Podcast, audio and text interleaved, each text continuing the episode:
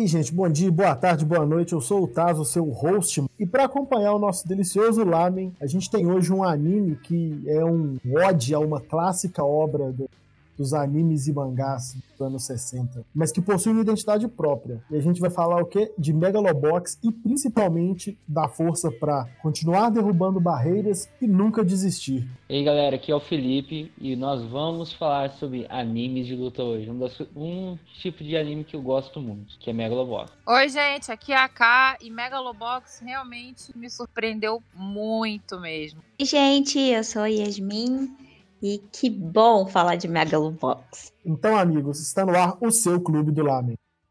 A vinheta, DJ!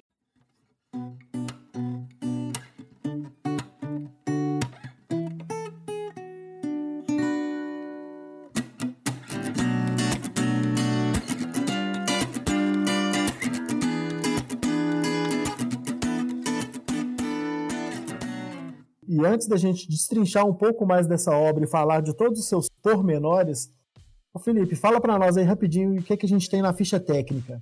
A ficha técnica contou com o diretor Yo Mariyama. No roteiro a gente teve o Katsuhiko Manabe. Na música, na parte trilha sonora, a gente teve o Mabunua. E o estúdio foi o TMS Entertainment, que fez Doctor Stone, Fruits Basket, Sanseiya e Lost Caverns teve 13 episódios e a obra original nada mais é que uma comemoração dos 50 anos de Ashita no Joy.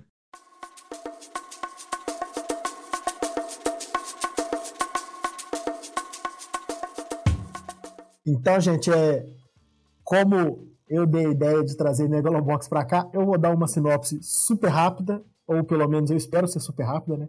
O que, que a gente tem em Megalobox? É um, um anime que se passa em um futuro distópico, eu diria, que tem uma divisão muito certa entre os ricos e os pobres. Os ricos vivem em cidades grandes, modernas, atualizadas, enquanto isso os pobres vivem sem nem possuir identidade, sem sem ter onde morar, sem ter onde viver e sempre sofrendo muito. Esse mundo parece muito com o nosso, inclusive. E aí a gente tem o nosso protagonista, que é conhecido no começo do anime como Junk Dog, que ele é um lutador que participa de lutas de Megalobox arranjadas. São armadas junto com o treinador dele, o Nambu-san, para definir quem é, o, quem é o ganhador baseado nas apostas. E o que é esse Megalobox? É uma forma de box meio futurista que os, eles usam próteses, principalmente nos braços para aumentar o desempenho, aumentar a força e tudo mais. E é isso, a gente segue a história do Junk Dog tentando se tornar o melhor lutador de do mundo e vencendo todas as barreiras. Dinheiro, a cor, a própria identidade levam para a pessoa. Galera, o que é legal falar também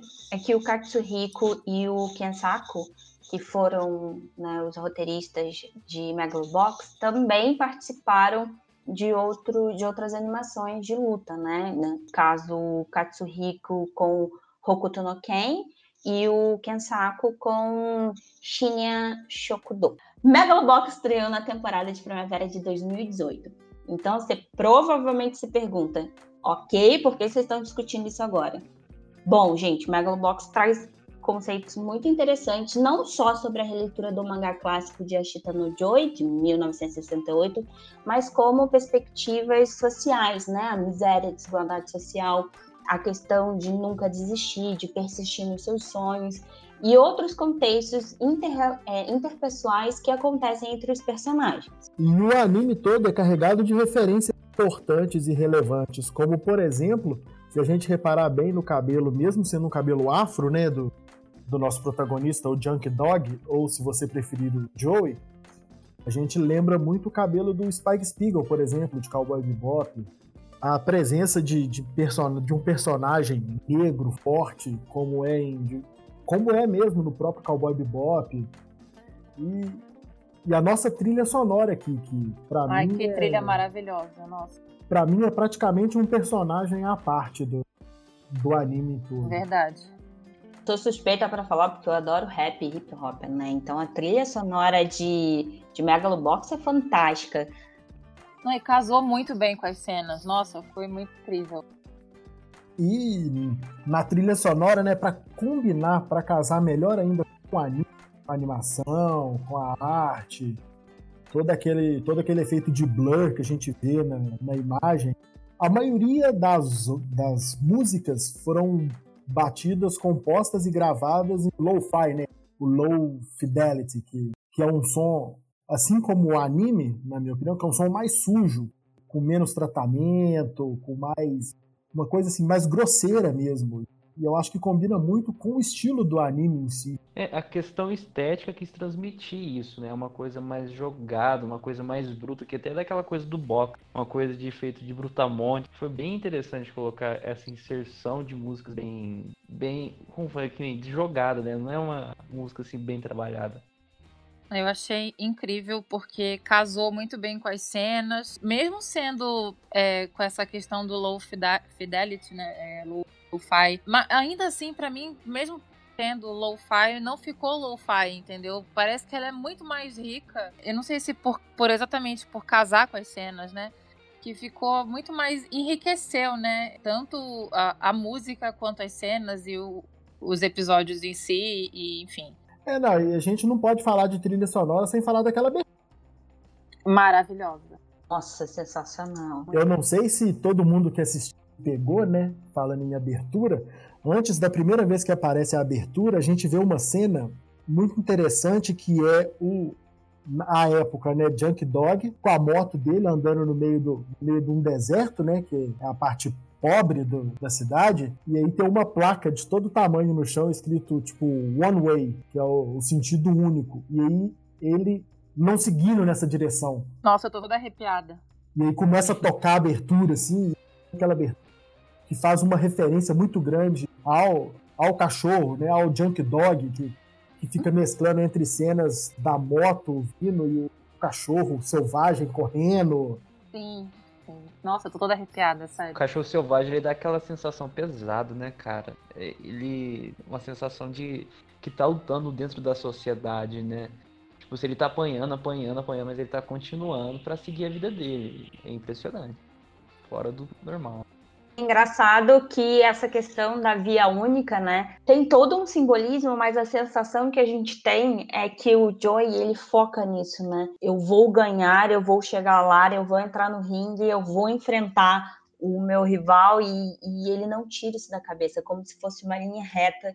E por mais que tudo aconteça, né, ao redor dele, que nada dê certo, ele não desiste e, cara, é muito é bizarro. Resiliência. É, não, mas não é nem só isso. Acho que a, a, quantidade de referências que a gente tem nas imagens, né? Que aí é o que o Thais falou, de, de desde a abertura ele correndo com a moto, que dá a sensação que ele vai se jogar do penhasco, mas não é isso, né? É só uma sensação. Até a, as letras do, do rap é, que são cantados, né? Da trilha sonora é tudo muito interligado, tem muito simbolismo que é fantástico, assim, muito bom, muito bom. É, e assim, a gente tem também, ainda falando um pouco sobre, sobre a arte em si, a gente falou desse, desse lo-fi, que tem aquele aspecto grosseiro, aquele aspecto meio sujo mesmo, sabe? E combinando bem com, com, a, com o estilo musical, né? Na verdade, o que, que a gente comentou antes, que o estilo musical combina muito com o estilo da arte e da animação. Ele foi propositalmente feito para parecer mais para parecer mais grosseiro, para parecer mais sujo. Ele foi feito em uma escala mais baixa e depois eles fizeram upscale nele. É, o que, que é esse upscale? Né? Eles pegaram e, e renderizaram aquela imagem em um tamanho maior. E aí a gente tem essa sensação de, de desfocado em alguns momentos, de hum. um acabamento, um acabamento um pouco mais grosseiro dos traços. Tudo isso foi feito já pensado para parecer um anime antigo, tanto aí uma referência a Ashita no mas com, com uma arte mais moderna. Então, assim, é esse casamento mesmo do lo-fi com rock atual, nostálgico, né? Você se sentir um, um, anime feito em 2018, né? No caso, lançado em 2018, conseguir trazer toda essa referência cinematográfica, né? Dos anos 80, né? Da animação dos anos 80. Então é brilhante. Isso, exatamente. Ah, é para ser nostálgico, né? Sim, sim, com certeza. A gente tem alguns personagens que a gente falou que, que a obra é uma obra baseada em Ashita no Joe, mas é original, tem. Acho que é inspirado, né? Megalobox foi inspirado em Ashita no Joy, assim, né? Porque comemoração de 50 uma... anos. Tem a isso. sua própria identidade. Exatamente. E era isso que eu queria falar. Exatamente. Obrigado, senhor. e aí a gente tem dentro da obra, né, Megalobox é inspirado e é uma homenagem a quem não conhece a Ashita eu indico muito. É uma Sim. obra muito forte dos anos 60 e 70 a gente tem diversos personagens que, que são semelhantes. Que são semelhantes, não, né? Que são praticamente cópias da, das suas contrapartes em, em, Mega, em Ashita no Joe, né? Que é o caso da própria, própria Shirato. Que, que... Nossa, a Shirato é muito parecida.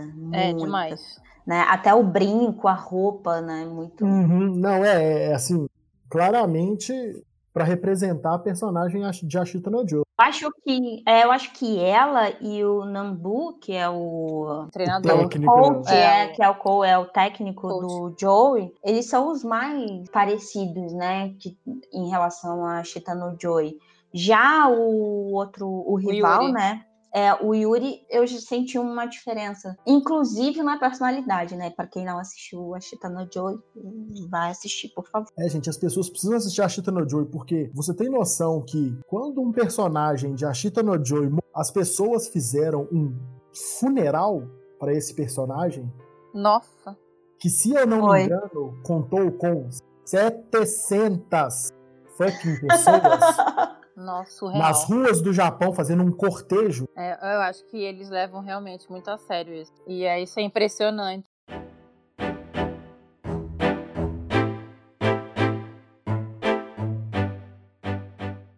Nós falamos muito das semelhanças né, entre a no Joy e Megalobox. Porém, deixamos claro que Megalobox tem a sua identidade. E na minha visão, a identidade maior e que, apesar dos traços parecerem, enfim, da história como um todo, né, o cenário ser bem semelhante à obra original, né, a, a Shita no Joy, o próprio Joy é muito diferente do Joy de Ashita no Joy, porque você não acha, assim, para mim o Joy de Megalobox, ele é muito mais correto, né, apesar dele tá nas, no, na, nas lutas do submundo ilegais. ali, nas loucas ilegais e tal, mas ele não era um cara aproveitador, ele não era um cara mentiroso, ele não era um cara violento e tal, é. não sei o quê. Uhum. Ao contrário do Joe, do Ashita do Joe, ele... Era um trapaceirão, entre aspas, né? Vamos colocar assim. É, ele era bandido, tanto é que ele ficou isso, preso, né? Isso, então, é... então, gente... para mim, e aí não sei se vocês concordam, a maior identidade de Megalobox tá no seu próprio personagem principal, que é o Joy. Mas aí, nessa pegada aí, sabe o que que eu acho também? Eu acho que o Joy é o personagem menos, como personagem em si, é o personagem menos importante de Megalobox. Nossa. eu acho que o mais importante olha, não é que, o personagem, olha. mas o que que ele representa para as pessoas que estão estão por trás dele, porque o Joey não é o Joey. O nome ele dele, é o todo, né? O nome dele é tipo, como se fosse para nós aqui, João Ninguém, é, ele representa todo mundo da favela. Ele representa todo Sim, mundo. Ele, que... Com certeza, aquela realidade da periferia, né? É, ele é inconsequente, né? Ele é inconsequente, ele lutou contra toda a sociedade, ele foi para cima sem medo, completamente inconsequente. E conseguiu ser alguém ainda que falou assim, esfregou na cara de todo mundo. Eu sou pobre, eu vim da favela e tô aqui porque eu sou foda. É exatamente isso. A questão dele, dele, dele ser chamado de animal, vira-lata, vira-lata, vira-lata pelo Yuri. E no final, é, assim, aliás, antes do final, né? Ele consegue... Ele é reconhecido em vários momentos, né? Não tem só esse ápice. É... Né? E, e, e tem exatamente. outra coisa que que ele se desfaz da, da. Como chama aquele negócio lá que eles colocam? Gear. O nome. O Gear, ele se desfaz do Gear e vai como se fosse ele mesmo. Acho que ele tira essa carga que a sociedade impõe a ele e fala assim: não, eu vou lutar como eu sou, eu vou lutar da maneira que eu fui criado. E chega no final, o cara tira também o gear dele e fala assim: porque eu quero lutar também de igual para igual. Não, porque para mim não tem, não tem lógica discutirmos Megalobox não pensar nessa importância, no, na função narrativa do Joey dentro do anime, gente. É, Uhum. entendeu? É, é, para mim é isso, porque é tudo, conec, é tudo conectado, né? O rap tá ali. O que, que é o rap? Da onde que veio o rap? O que o rap representa, né? Exatamente. Então, assim, Exatamente. a figura do Joey, a- a- o cenário de miséria a- a- da periferia das pessoas se ajudando, né? Era Porque- isso que eu ia falar. A questão de, tipo assim, só porque você é trabalhador, ele tá trabalhando do jeito dele, né? É, É. Como, como lutador e tudo mais. Mas todo, toda pessoa da periferia que é chamada de vira-lata, que é, que é considerado pelos mais ricos como o- a pessoa da periferia, que é um- o pobre, o fudido. E na verdade o Joey tá ali pra mostrar que na verdade não, ele tá trabalhando. E, cara, ele se torna o herói, o herói da periferia. Isso. Isso que. E não é só que- isso, é questão de, tipo, olhem pra gente, porque aqui é, todos têm a sua importância. Não é porque você veste um gear ou você é dona da empresa X que você é melhor que a gente. Exatamente. Entendeu? É, é, e, e, a- e aí, enquanto vocês estão brigando por dinheiro, status e reconhecimento, todo mundo aqui se olha, todo mundo aqui é, é, é Nossa, tô parceiro. toda arrepiada. Né? É. Então, Mas... eu, eu, não É. eu não consigo falar de Megalobox sem pensar nessa função da narrativa do Joey. E não só do Joey, mas como todos os personagens, porque todos os personagens têm importância dentro da obra. Mas então, além do, além do Joey, que é um. que pra mim é uma tela em branco pra, pra pessoa que tá assistindo se projetar muito nele, crescer junto com ele e acreditar, principalmente, né, junto com ele, a gente tem os outros personagens que, que trazem um, um aprendizado. Todos os personagens, sendo eles pais, secundários, eles não estão ali à toa. Eles não estão ali ah, para compor. A gente sempre aprende, a gente mesmo assistindo, a gente sempre aprende algum com o personagem que está contracenando com o nosso Joe, né? É, eu preciso dizer que eu sou muito apaixonada por aquele moleque, gente. Satio. Sério, e, e toda a história dele e como ele ajuda ali na, na, na trama, né? É porque Megalobox pra mim ficou muito isso, né? Não é um personagem mesmo só, é, é todo o personagem ali do, do, dos 100, né? É Sem gear, sem endereço. Assim, realmente ele é incrível, assim, nossa. E como ele vai ajudando não só o, o Joe, mas também como o Nabu, sabe? É muito maravilhoso. O que eu quero trazer de reflexão é o seguinte: sempre que vocês forem pensar em analisar alguma obra ou para entender o contexto desse anime ou do mangá, enfim, seja o que vocês pegarem para analisar, pensem qual é a função daquele personagem ali, o porquê ele está ali, por que, que o cabelo dele é azul e não rosa, por que, que ele usa chinelo e não salto alto. Tudo, tudo faz sentido para a compreensão do anime. Então, o que o Tais e a K tentaram passar é exatamente isso. Todos os personagens ali coexistem. Um não existe sem o outro. Essa é a verdade. Exatamente. é. E não tem personagem irrelevante para a história. Não, acho que não. Até o irmão da Shirato, Com certeza. Ele Né? foi uma- uma- um personagem que passou por muito pouco, assim, mas ele deixou a marca dele, entendeu? Tipo, de amadurecimento. É muito. Não, gente, ali foi quando o irmão da Shirata apareceu, foi, ó, pra mim, foi a última batalha. Ah, sim. E a batalha não foi, não foi a luta. A batalha foi contra ele mesmo, contra. Não sei nem se dizer o preconceito seria o, o mais simples. que- acho que não só o preconceito, né, mas a questão que ele tinha com a, a própria família, né, de ser excluído, o orgulho e a soberba que era muito grande, e você vê, né, isso durante a construção do personagem, o plot twist, né, que é a luta que não foi luta, dele eu estou fazendo errado, né, então... Mano, que personagem. Não, já começa errado que, na verdade, ele chantageia o, o Joe pra não participar, né? A primeira vez. Essa questão do, do irmão da Shirato é algo muito comum na sociedade. As pessoas têm essa mania de, quando estão no poder, elas se acham dona de, de muito, e por estarem no poder e acreditarem que numa supremacia, né? Elas chantageiam sem Exatamente. perceber, entendeu? É, é para mim, o irmão da Shirato teve esse esse tipo de, de função ali. Mas assim, a, a levantou um personagem que ela podia falar melhor, que é o Satio, né? Que é a criancinha que eu sou apaixonadinha por ele. O Satio, ele, ele para mim é uma criança que traz a doçura da infância, mas ao mesmo tempo a amargura de ser órfão e de ser um menino de rua que amadurece com os amigos da rua, que passam pelos perrengues junto com ele.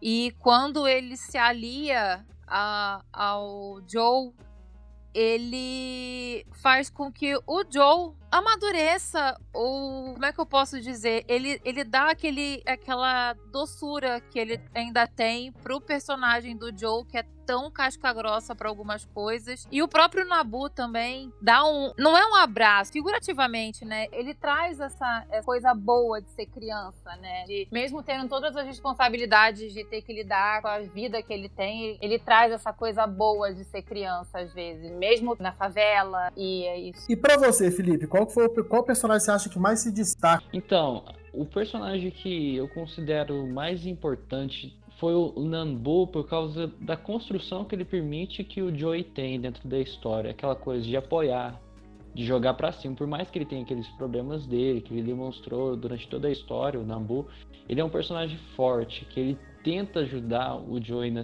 na, em várias circunstâncias joga ele para cima. E eu acho que assim na vida, qualquer momento da vida a gente precisa de pessoas que coloquem a gente para cima. Às vezes a gente tem capacidade de fazer algo, mas a gente não tem, a gente não acredita na possibilidade de conseguir fazer isso. E as pessoas ao nosso redor, como o caso do Nambu, ele coloca você para cima e fala assim: não, você é capaz de fazer isso. Ele olhou pro Joe e viu outra perspectiva. Falou assim: não, você vai lutar sem, sem o guia, e sem o guia você vai demonstrar para essas pessoas que você vai conseguir. E o cara bateu em todo mundo sem ter uma coisa que proporcionasse mais força para ele, mais ponto de impacto sobre o oponente. E eu quero poder falar depois sobre a animação e sobre as lutas. Mas em relação aos personagens secundários, Nabu para mim foi o principal. É, e o, o desenvolvimento do próprio, próprio Nambu como personagem é muito forte também, porque é. ele começa como o técnico que arma lutas pro, pro Junk Dog perder, e no final ele se tornou um técnico de verdade, um companheiro. Virou um pai, né? Treinava, treinava o Joey, falava: Não, Joey, você vai fazer assim, assim, assado, desse jeito que luta. Caraca, é impressionante. E para você, Yasmin, o que, que a gente tem de personagem secundário? Mais importante aí? É até chato porque vocês já conhecem, né? E sabem que eu gosto dos vilões e anti-heróis. Então, para mim, o Yuri foi marcante, né? Não só pela função que ele desempenha, desempenha no, na obra, né, que é essa questão de ser a referência do Joe, mas também a transformação dele, né, o fato dele entender o que é ser um lutador, dele enxergar o outro, dele sair da sua própria zona de conforto e de tudo que ele acredita e perceber que relações valem mais a pena, aquele momento ali vale mais a pena. Eu fico até um pouco emocionada, né? Porque o final do Yuri para alguns não é tão bom, né? É, mas assim como o Joe representa uma figura, você concorda comigo que o Yuri também é como se fosse o outro lado da moeda? Sem dúvida. Com certeza. E na minha opinião, e aí é, é, pessoal, vocês podem discordar, né? Quem nos ouve, vocês também aqui, meus amigos. Mas o que acontece com ele no final não é negativo, né? E ele mostra muito isso, né? Ele tá feliz, ele chegou onde ele queria ele entendeu o que ele queria e se realizou como pessoa, como ser humano. Então, ele era uma pessoa que era completamente ligado pela companhia Shirato, né? Ele era um robô praticamente, né? É, exatamente, ele só só seguia ordens, mais nada. Ele estava lá para ser uma propaganda de como os gears da Shirato funcionam bem. Ele era o modelo, né? Ele era o cara que Tava era grato. educado eu não sei se grato, né? Se ele era grato a Shirato. Mas eu ele acho era. que a Shirato era a única coisa que ele conhecia. Exatamente, talvez ele confundisse ali a relação, né? Porque dá a entender que além da, do compromisso profissional, a Shirato e Yuri eram amigos ou mais próximos, assim, não só até porque o cachorrinho gostava dela, né? E ele, o cachorrinho não gostava de outras pessoas.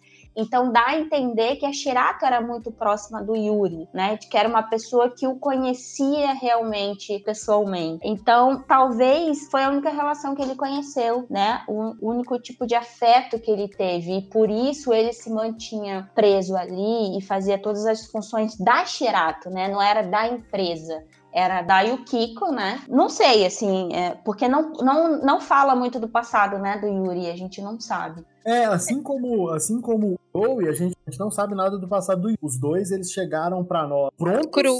É. Aquele, perso é aquele personagem ali e é daí pra frente que a história deles começou, parece. Mas vocês não acham que isso é muito a vida? Né? Nós chegamos numa situação e ninguém nos olha com aquela empatia de essa pessoa é assim porque ela teve um passado. Não, eles olham como somos ali, naquele momento, naquele instante. E neste, deste ponto em diante é o que importa, né? É, uhum, eu achei bem interessante essa coisa de não trazer um background assim. Mas, mas eu acho que deu uma possibilidade de você ver o passado da pessoa a partir do que ela é hoje das decisões que ela toma, assim como você vê o Joey, você vê que ele é uma pessoa daquele jeito por causa que talvez tudo que ele viu até aquele momento proporcionou que ele seja daquela forma. Assim eu como acho. o Yuri.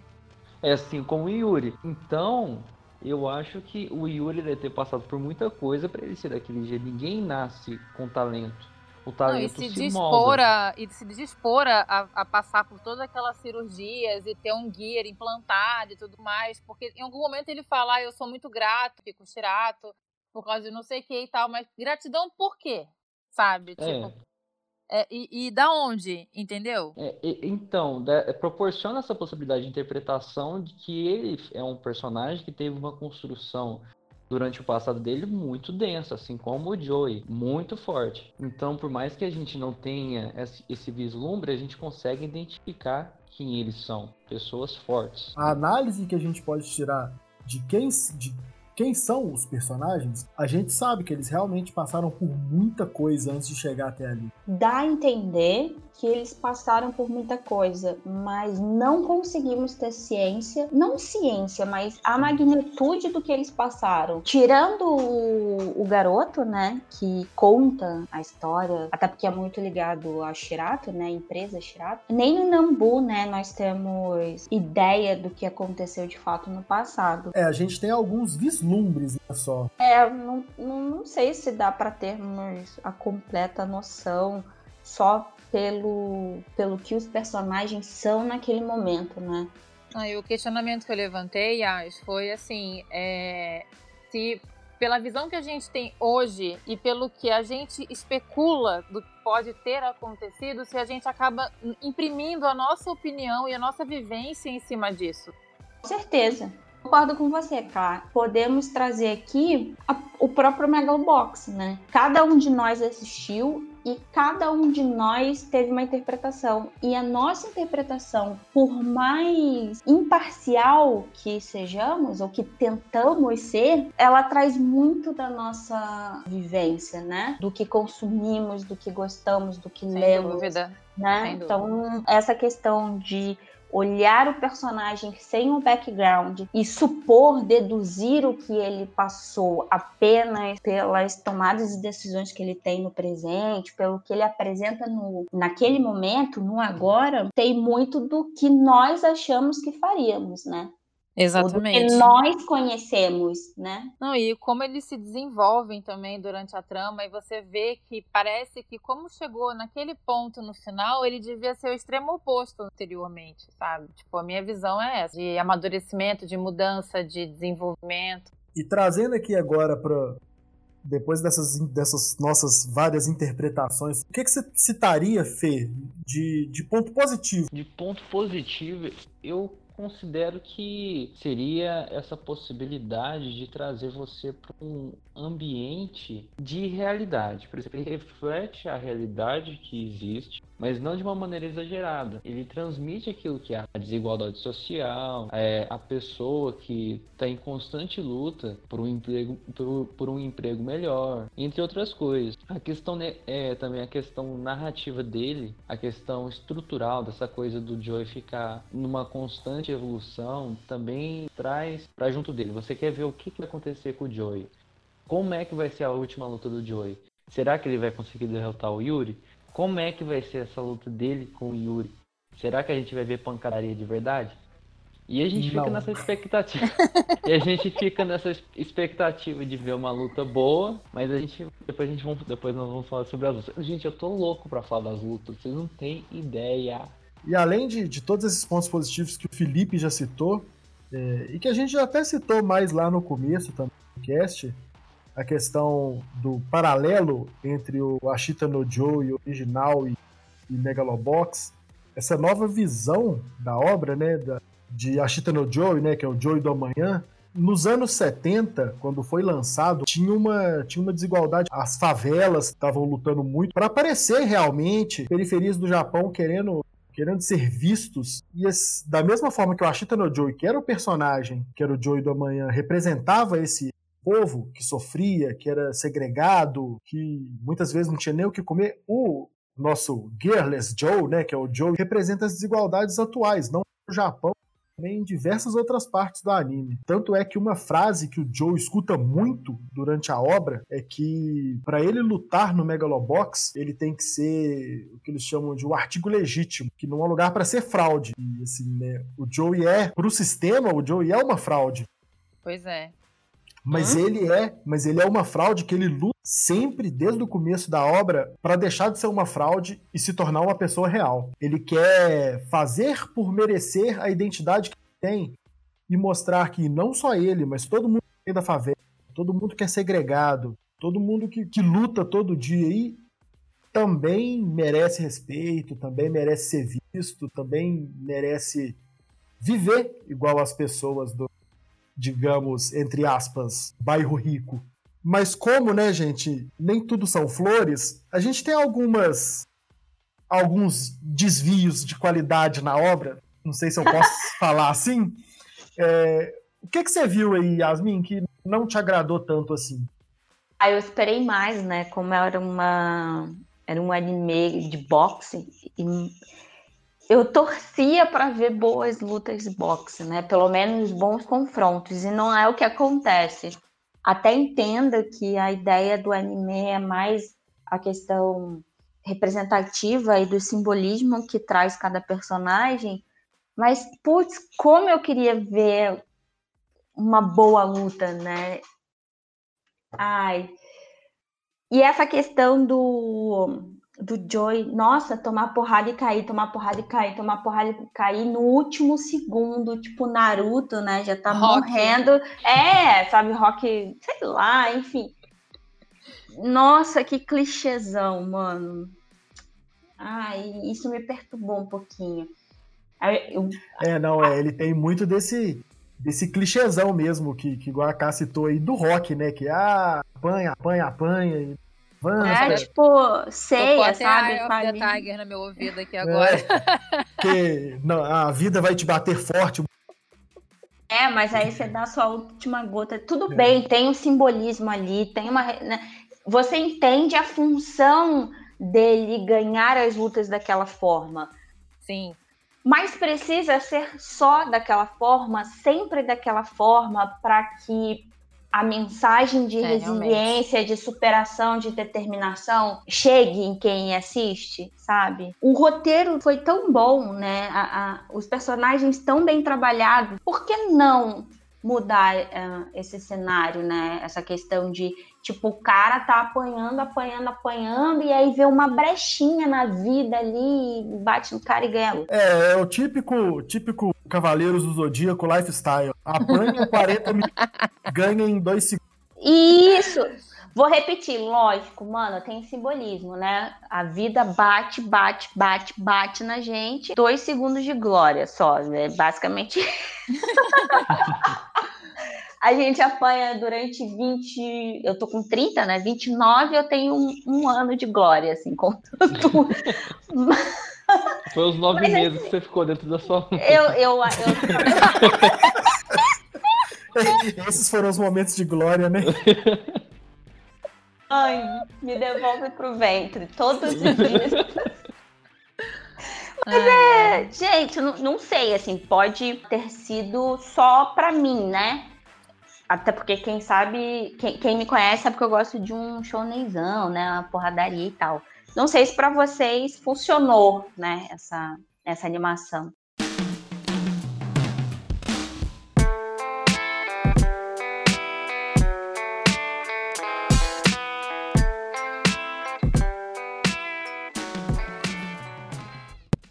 E agora, para a gente finalizar aqui, eu queria trazer um questionamento a respeito da representatividade em obras de, de cultura pop asiáticas. Na verdade, o quanto, quanto ela praticamente não existe.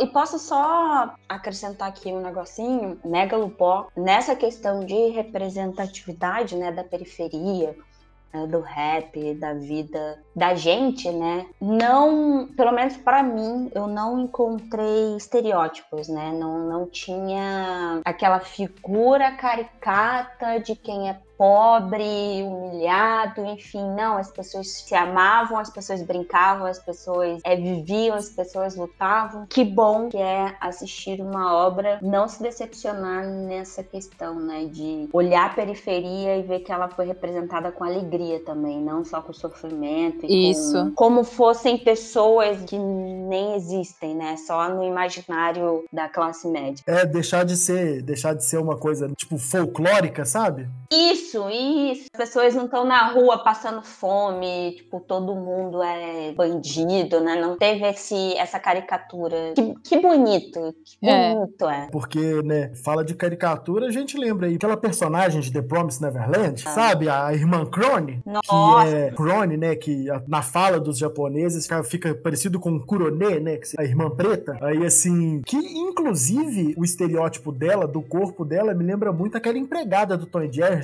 vocês lembram? Muito Nossa. parecida, muito parecida. Ah, e verdade. não sei se vocês chegaram a, a ver, mas alguns comentários de que ela parecia uma macaca. Nossa. Nossa, não vi isso. É. E assim, é super, super caricaturizado, sabe? É uma que é boca, vergonhoso, é vergonhoso. Uma boca é. gigantesca, com, com lábios enormes, uns dentes muito grandes uma cara demoníaca, sabe? Ela foi representada, né, desenhada muito forte, né, como se fosse um, um animal, né? Um, uhum. um, ai, gente, eu fico com raiva só de lembrar. Não, é, é, absurdo, sabe? É absurdo, é absurdo. 2019 e Japão fazendo isso, né? Pelo amor de Deus. É, não, tá, aí vai vir gente falar que eles estão é, no Japão, eles representam é o povo dele, não sei o quê, por isso que não tem, por isso que. Pô, sinceramente, se é para fazer uma personagem igual a igual essa de The Promised Neverland, não coloca. Não faz, é, coloca, é. bota não uma coloca, personagem qualquer, lá. mas não, não faz. Ai, é, Melhor não ter do que errar, né? E, e, assim, a gente pode citar um exemplo de personagem negro que eu comecei a assistir pensando assim, pô, que bacana, uma personagem bem representada, que é o caso da Carole, de Carole Tuesday. Só que aí, à medida que o tempo foi passando, eu fui analisando o que que representa a personagem na obra, e aí você vê que é assim, a Carole, ela é a pobre da Terra que veio refugiada para Marte. E a Tuesday é a branquinha, filha da rica, que a vida inteira teve tudo. Ou seja, o negro é sempre o pobre, ferrado, da sem perspectiva de vida da periferia, né? Exatamente. E assim, por que inclusive que eu tava tendo essa interpretação no de que, que foi é bacana ter, foi bem representado e tal, porque é uma obra do Shinichiro Watanabe, né? E ele quase sempre coloca, né, personagens negros em sua obra. E na maioria das vezes são de forma respeitosa. A gente não está falando que não deve haver negros, pelo contrário. Queremos negros principalmente como protagonistas, né? Queremos uhum. negros protagonistas, querendo, queremos mulheres, queremos LGBT protagonistas. De anime, séries, filmes, tudo. Só que não, não, não coloca o caricato, sabe? O estereótipo que não é legal. Faz uma pesquisa, sei lá, gente. Saindo um pouco, gente, da, da esfera do, de obras de cultura pop, vocês lembram do caso em 2015 que a Miss Japão foi uma, foi uma afrodescendente? Não, não me lembrava disso, não. Eu vi. É, gente, ela era, era uma japonesa com um americano. É, foi, se eu não me engano, em 2015. Ela tinha 20 2015. anos. Ela tinha 20 anos, ela foi eleita Miss Japão para competir é. lá no, no Miss Universo. É, Ariana chama, Miyamoto. Isso, exatamente. E na época a internet fervilhou pau, falando que ah, ela não é japonesa o suficiente para ganhar o Miss Japão. Não sei Nossa. o que. Vamos começar com, a segui com o seguinte questionamento. Para pessoa ser Miss Japão, Miss Brasil, Miss o que for, ela tem que ser o quê? Tem que ser nascida no país. Acabou aí a conversa. Sabe? Ela nasceu no Japão. Então ela é japonesa. Algumas pessoas aí, que depois, né, vão falar que ela não é negra. Ai, gente, por favor, sem essa discussão. Nossa, e ela é bonita a beça, viu? É linda, ela é linda, linda, Nossa linda, senhora, linda. que sorriso. Que sorriso. Maravilhoso. Eu tenho um né? negócio com sorriso, ela tem um sorriso ela é muito maravilhoso. Linda. Nossa. Outro exemplo também, né, de personagem japonês que não é, é ficção, é o cantor Jiro, né, que é filho de uma japonesa com um americano e vive no Japão desde 1981 e é um cantor tradicional de música enka. Só para contextualizar, o enka originou na era Meiji, no início ali do século XIX, como uma forma de ativismo político. Continuaremos a falar de cultura e desta vez sobre a lenda ou não lenda, né? É uma lenda, é uma lenda ou ele existiu? Eu acho que o ele existiu. existiu, então não ele é uma existiu. lenda. É, é, é, na verdade, a história, a história em... pode ser considerado meio que uma lenda, porque. Não tem registro, não é isso? É, exatamente. Muito do que. A maioria dos registros se perdeu. Exatamente. Então, assim.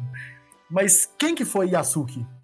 Yasuki foi um samurai moçambicano nossa. angolano ou etiópio, que foi levado para o Japão pelos jesuítas. Olha que interessante. Ali, né, para os padrões japoneses, as pessoas não tinham contato com outras etnias, ele chamou muita atenção de Oda Nobunaga. Quem não conhece Oda Nobunaga tem 500 milhões de animes sobre a história de Oda Nobunaga. É, então, exatamente. mais ou menos ali em 1581, não é isso? Se, se não estou errada. É, mais ou menos por aí. É, ele trabalhou lá no, no castelo de Oda Nobunaga e ficou conhecido pela sua destreza, força e tudo mais. E treinou, né? Aprendeu a técnica da espada, não é isso? E virou isso, um samurai. Exatamente. Inclusive, ele chegou a ser nomeado como tipo um guarda-costas, se eu não me engano. Nossa, que a sensacional. espada de Eda Nobunaga. E ele era conhecido como um guerreiro indestrutível. A, as lendas, né, em torno do Yasuki falam muito disso, que ele era praticamente impossível de ser destruído, atacado, né, de ser destruído dentro da, da batalha, né? Que conta, né, que ele era muito forte e era musculoso, né? Pelo menos tem um registro, não lembro onde eu vi, né? Tem uma é como se fosse uma pintura, né? Que ele vestido de samurai, né? Muito grande, muito forte. Se eu não me engano, tá para sair, acho que ano que vem. E falando ainda um pouco mais exatamente sobre a representatividade, né? Eu consigo traçar um paralelo muito grande entre a idade brasileira que a gente atualmente, que tá cheio de rap nacional aí, dos rappers ganhando dinheiro, ficando famosos, indo gravar discos em, em Amsterdã, em Paris e tal, e, e muitas das músicas falam o quê, né? Falam que a favela venceu. E a gente vê muito isso em Megalobox também, quando o Joey começa a ver, as pessoas começam a pichar as paredes com o rosto do Joe, fazer tatuagem. Aproveitando seu gancho, Thales, simplificando o criolo, né, para quem não conhece, criolo, músico, rapper, enfim, ele fala que somos conhecidos pelo nosso CEP, né? Ou seja, as pessoas nos param, perguntam onde moramos e dali elas nos julgam, né? Elas sabem uh, tudo sobre a nossa vida. E putz, nesse final, quando Joey conquista, né, lá o torneio, a Megalônia, essa questão de conquistamos um lugar que não queriam que estivéssemos. Acabou. Uhum, exatamente. Nossa, isso aí, para mim, como, a, como vocês citaram, né, de a tatuagem colocar. Ele é o exemplo, ele é a inspiração, é o cara que você tá lá, nós também chegaremos lá. Puta merda, que foda. É, se o cara, se o cara que veio daqui, se o cara que viveu com a gente aqui conseguiu chegar, por que, que a gente não essa questão de representatividade, né? Nós temos que ter alguém que nos mostre o caminho, que nos dê força e fale: olha, você também consegue. Ainda falando nessa questão de representatividade, agora já voltando para a nossa principal área de atuação, você consegue lembrar de cabeça um personagem de algum personagem negro no animes, no mangá? Então, a gente tem alguns personagens que dão essa representatividade negra, que Afro Samurai, de Afro Samurai propriamente, e Yorichu Shinoin, que é do Bleach. É, é aquela, aquela mulher que vira o gatinho e tal, que, Isso, que ajuda é... o Mítigo a chegar na sua sociedade. Caraca, que memória, hein, meu amigo? É, eu... Bleach marcou muito a minha vida. É. Aí a gente também tem Michiko Malandro, de Michiko to Hatin, uma personagem ultra sexualizada. O anime se passa no Brasil. Inclusive tem músicas brasileiras, canta... músicas cantadas em português. Em português, é. E Casca de Berserk, ou como a Yas fala, Berserk. Personagem muito forte, de grande importância para a obra. Vale lembrar que no mangá a Casca é a, a, pele dela é escura, né? Ela é uhum. negra. E no anime, clarearam, né? É, né? Deram, fizeram whitewashing nela lá. Isso, nós, então é, nós citamos mais pelo mangá, tá, galera? Porque no mangá ela é, ela tem a pele nitidamente mais escura, todos ali, que é a maioria, mas no anime, para quem assistiu ou vai assistir o anime, rolou essa esse clareamento de pele aí dela desnecessário. Então, além disso, a gente tem outros personagens, que o Jet Black do Cowboy Bebop, que fez parte do rol de personagens principais propriamente da série. A gente tem o Killer Bee de Naruto. Que personagem, ô povo. Porra, cara, você quer um, você quer um personagem, um personagem negro de anime que, que usa mais o hip hop do que o Killer Bee? É. Gente, o Killer Bee com aquelas rimas eram muito engraçadas. Caralho, eles, o Killer Bee ensinou o Naruto a rimar. É muito, muito tipo... foda. E eu acho que aí é um cara negro que usa o hip hop, é um personagem, e não é sacaneado na série. Ele tem importância, ele tem visibilidade. Pô, o Killer Bee era muito sensacional. E o Mr. Popó de Dragon Ball. É, é o caricato, né? Puta, eu não é. tenho nem o que falar do, do seu velho. Nunca entendi aquele personagem da minha vida. Ah, é um personagem negro caricato, né? Tipo, não é, tem o que fazer, aí coloca, né, pra fazer errado. Besteira mesmo. Nunca entendi ele. É, é, é porque ele não faz sentido mesmo. Literalmente, ele não faz sentido. Não faz sentido. Não era para ele estar ali. É, exatamente. A gente aí, eu acho que depois da gente citar todas essas, todas essas influências da obra de Mega depois da gente citar onde os negros são inseridos na cultura pop, é, eu acho que a gente pode agora encerrar por aqui. Ô, Caf, e aí, qual foi a sua opinião geral sobre o anime, todos os assuntos que a gente abordou aqui? Teve uma, uma sucessão de cenas, para mim, é, apesar de ter passado um pouco batido, é meio que resume o, como o, o, a trama se desenvolveu. É, durante várias cenas, o Joe ele vai correndo com a moto e tal, e dá a impressão que ele vai cair no penhasco e ele volta no, no mecânico para consertar a moto dele. No último episódio, o mecânico vira para ele e fala assim: Até que enfim você aprendeu a consertar a sua moto. E tipo assim, é, é bem no final mesmo, sabe? Quando eu já tinha achado. A última que... cena praticamente. É, exatamente. Então, assim, eu tô toda arrepiada aqui, porque isso para mim foi um, simbolismo muito simples assim, que passou, pode ter passado batido por um monte de gente. Talvez se você rever o anime, você vai ver essa, essas cenas de uma perspectiva diferente. E isso para mim, quando, quando eu acabei de assistir Megalobox, eu agradeci muito ao Taz por ele ter indicado e ter pedido pra gente assistir, porque por ser um tema que não é uma coisa que eu tenho o hábito de assistir, que é anime de esporte, eu talvez não teria assistido, mas Megalobox é um anime que não é um anime de esporte. E é um anime que não é um anime de boxe. E foi incrível como a experiência de assistir um, um anime tão que não faz parte da minha realidade em relação de gostar de anime de luta ou é, de esportes e para mim foi muito mais do que um anime de esportes e de luta, é, porque a, a, luta na verdade era a luta que estava por fora da, das batalhas, entendeu? Da, do, das trocação de soco e foi incrível. Eu agradeci muito ao Taz por ele ter indicado esse anime pra gente debater. É, eu é sei, eu sou foda. Diguidim, diguidim, diguidim. Bacana, articular. Já que você tá aí sendo foda também, Yasmin, e você? Nossa, uh, Megalobox fala muito sobre representatividade e periferia, sobre a importância do rap, do hip hop na vida dessa galera, o quanto é cultural e a dinâmica ali, né? Cara, que obra bonita, assim, tirando essa questão da porradaria, que não é o foco, não é, não é o conceito do anime, sabe? Cara, na boa, assistam. Se você não assistiu, imagine, imagino que a maioria tenha assistido, né? Porque foi um anime de 2018, putz, que todo mundo falou. Mas... É, ele tava em várias listas.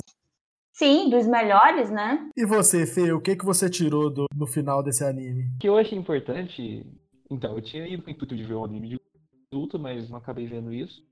Mas eu vi uma constante evolução de um personagem. É... Então, para mim, o que eu tirei disso tudo é você tentar ser aquilo que você é. O Joey foi aquilo que ele era, sem coisas, sem o Gears, é mostrando sem proporções que aumentassem, assim, ou desenvolvessem algo de qual ele não faz parte. Ele falou, não, eu vou ser eu mesmo, eu vou enfrentar esse mundo da maneira que eu sou, sem estereótipos que me façam aparecer da maneira que a sociedade queira que eu apareça. E eu achei muito interessante esse ponto. E é uma maneira de é, fazer você refletir sobre algo assim. Você precisa lutar. Se você não lutar, a vida vai te espancar e vai te deixar no chão. Então, é mais uma, um momento de reflexão sobre a vida. Megalobox. Mas você precisa ter os olhos atentos para enxergar isso. Perfeito. E você, uhum. querido host? Bom, é, eu consigo traduzir Megalobox em poucas palavras. Megalobox é, como eu já citei, é a favela venceu. Megalobox é o hip hop. Megalobox é todos merecemos uma oportunidade Megalobox é não importa o quão difícil pareça. Vai, mete a cara. Mete a cara que você vai conseguir. Sabe? É, se outras pessoas conseguirem. É, Megalobox é isso, cara. É, é operação, é batalha, é apanhar muito e, e mesmo assim continuar batalhando. E como o Felipe disse aqui, a, o, Joey sem gear, né, o Gearless Joe, é, é exatamente isso. É um personagem sem amarras. Ele não está preso a nada, ele não tem nada segurando. Ele é só um cara descendo o cacete na vida. E, e é isso aí, eu acho que eu não tenho mais nada para acrescentar. Aí é lindo. Queria só acrescentar a importância do, da rede de apoio, né? O, todos merecem uma oportunidade, e aí a gente entra na questão de privilégios e, e, e tudo mais. E o Joey, ele não consegue sozinho, né? Ele tem o, tem o Nambu, ele tem o, o Satil, é, ele tem o Yuri no final das contas, né? Sim. É, então, a questão é também, né? Não chegamos a lugar nenhum sozinho. Temos que ter iniciativa, temos que ter a, a, a, a proatividade, né? A força, a determinação, porque é o nosso sonho, né? Então, nós que temos que buscá-lo. Mas olharmos para o lado, porque sempre sempre haverá uma mãozinha ali, vamos que eu te ajudo aqui, eu faço o que eu puder aqui para você seguir. Então, ter essa humildade, né, de, de reconhecer quem está do nosso lado. É isso. reconhecer quando também traz isso. pessoas, né? Sim, é essa questão de, de da humildade, né, de, de sabermos que não não chegaremos Sozinho não sozinhos, não dá, é simplesmente não dá. Não, é exatamente isso. E no final das contas, não foi só o, o Joe que foi ajudado. Todo mundo ali acabou se ajudando. O, o Sátio foi meio que adotado é, pelo Yuri e pela, pelo, pelo, pelo pessoal do, do, do, Sem Lugar lá, como é que é? Sem Endereço. E todo mundo meio que se adotou e, e se, e se cuidou, sabe? E é isso. No final das o contas... Pernambuco, que falamos pouco, né? Mas foi um importantíssimo personagem. É um puta personagem. Um puta personagem, né? Tem aquela cena que ele arranca o próprio olho e desiste do sonho dele pro sonho do Joey. É é, se aquilo ali, é... Nossa, se aquilo ali não é uma prova de amor incondicional, me eu não cancela. Sei o que, que é, não. é, então, me cancela, porque eu não sei. E, e ali o, o gangster, né, o mafioso, fala isso. Eu não preciso matá-lo. Ele já fez isso consigo mesmo. Ele desistiu de ver o maior lutador ganhar o torneio. Assim, ele desistiu de ver esse cara ganhar. Exatamente para ele poder ganhar para ele poder ganhar. Eu não preciso fazer mais nada. Ele já, ele já fez isso, uhum. né? Então, cara, que personagem, que construção desse personagem. Nossa. Ai, Megalobox. É bem é isso, isso mesmo. ah, gente, eu acho que eu acho que a gente conseguiu praticamente tudo que a gente queria citar aqui, debater os assuntos que que Megalobox levantou e que são relevantes e eu acho que é isso. Eu acho que a gente pode ficar por aqui hoje, né? Obrigada, gente, pela companhia. Sigam as redes sociais, Twitter, Instagram. Qualquer dúvida, qualquer sugestão, só mandar pra gente. Tem um e-mail lá também, tá? E é isso. O que vocês acharam? Gente, é isso. Obrigada por ouvir a gente até agora. Se você gostou, compartilha com seus amigos. Deem dicas do que vocês querem ouvir a gente conversando, debatendo, tá bom? E é isso, gente. Obrigada. É nóis. É isso aí, gente. Obrigado pelo tempo, pela paciência e é nóis. Favela venceu.